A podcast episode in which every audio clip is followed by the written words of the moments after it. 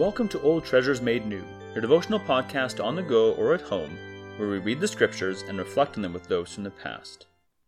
Today we're reading Mark 14, verses 43 to 52, and through J.C. Ryle's expository thoughts on Mark. Please take a moment to pause and to ask the Holy Spirit to bring understanding and to apply what we hear. Mark chapter 14, verses 43 to 52.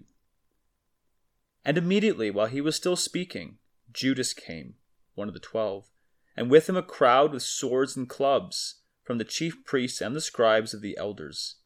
Now the betrayer had given them a sign, saying, The one I kiss will be the man. Seize him and lead him away under guard. And when he came, he went up to him at once and said, Rabbi, and he kissed him. And they laid hands on him and seized him. But one of those who stood by drew his sword and struck the servant of the high priest and cut off his ear. And Jesus said to them, Have you come out as against a robber, with swords and clubs to capture me?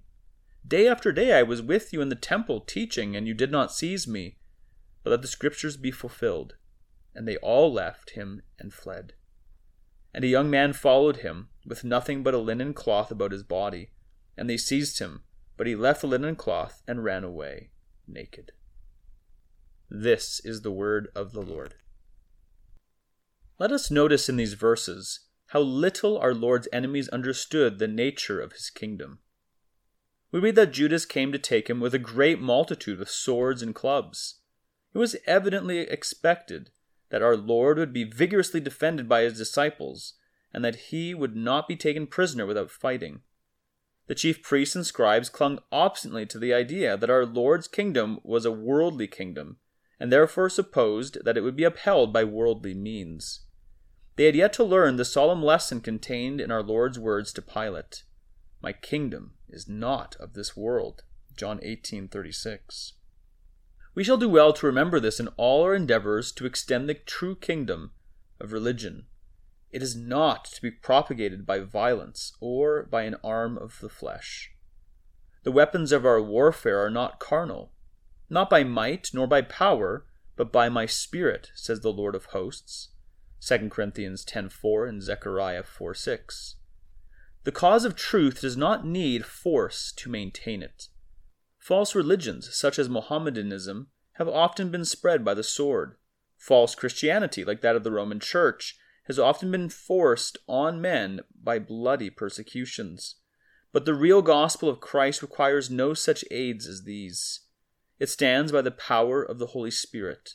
It grows by the hidden influence of the Spirit on men's hearts and consciences. There is no clearer sign of a bad cause in religion than a readiness to appeal to the sword. Let us notice, secondly, in these verses, how all things in our Lord's passion happened according to God's word. His own address to those who took him exhibits this in a striking manner. The scripture must be fulfilled.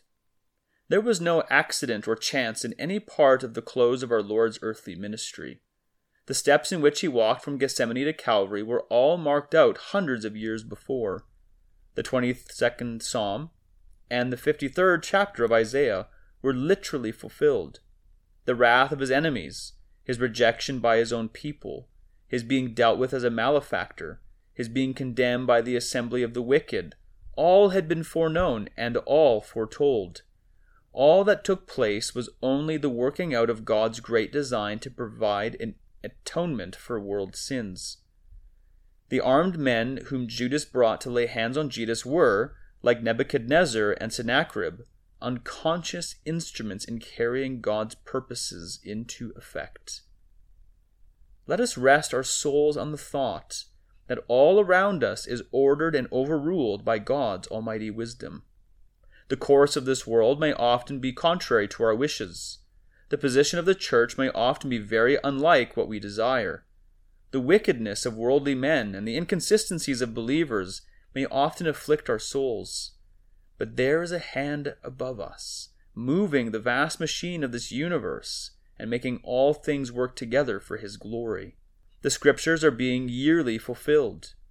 Not one jot or tittle in them shall ever fail to be accomplished.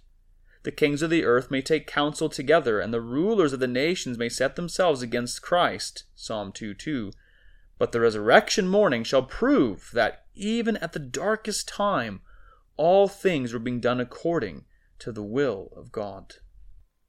Let us notice, thirdly, in these verses, how much the faith of true believers may give way. We are told that when Judas and his company laid hands on our Lord, and he quietly submitted to be taken prisoner, the eleven disciples all forsook him and fled. Perhaps up to that moment they were buoyed up by the hope that our Lord would work a miracle and set himself free. But when they saw no miracle worked, their courage failed them entirely. Their former protestations were all forgotten. Their promises to die with their master, rather than deny him, were all cast to the winds. The fear of present danger got the better of faith. The sense of immediate peril drove every other feeling out of their minds. They all forsook him and fled. There is something deeply instructive in this incident. It deserves the attentive study of all professing Christians. Happy is he who marks the conduct of our Lord's disciples and gathers from it wisdom.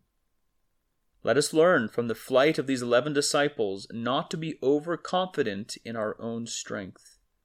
The fear of man does indeed bring a snare. We never know what we may do if we are tempted, or to what extent our faith may give way. Let us be clothed with humility. Let us learn to be charitable in our judgment of other Christians. Let us not expect too much from them, or set them down as having no grace at all if we see them overtaken in a fault.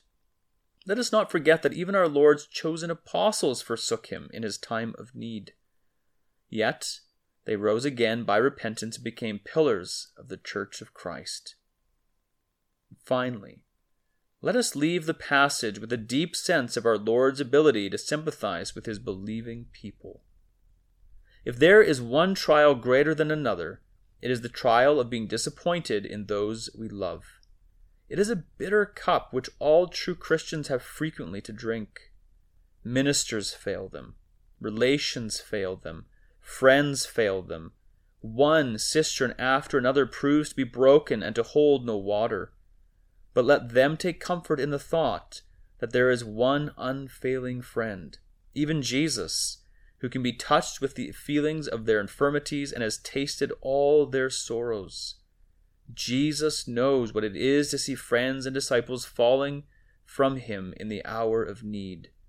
Yet he bore it patiently and loved them notwithstanding all.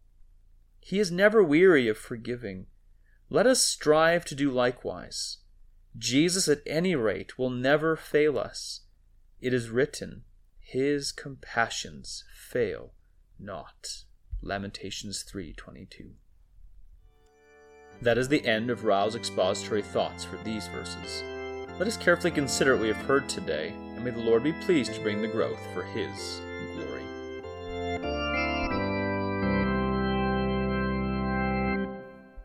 In considering what we've just heard, would you prayerfully ask yourself and others the following questions? First, is our confidence in the Spirit of God to take and use His Word to transform hearts, or do we find greater power in other things? Second, does the sovereignty of God and His providential hand in all things give us comfort and peace? Or does it just make us uncomfortable and is it an area of dispute? Third, are we more often confident in our own abilities or in God's abilities? Are we clothed with humility as we walk day by day in this world?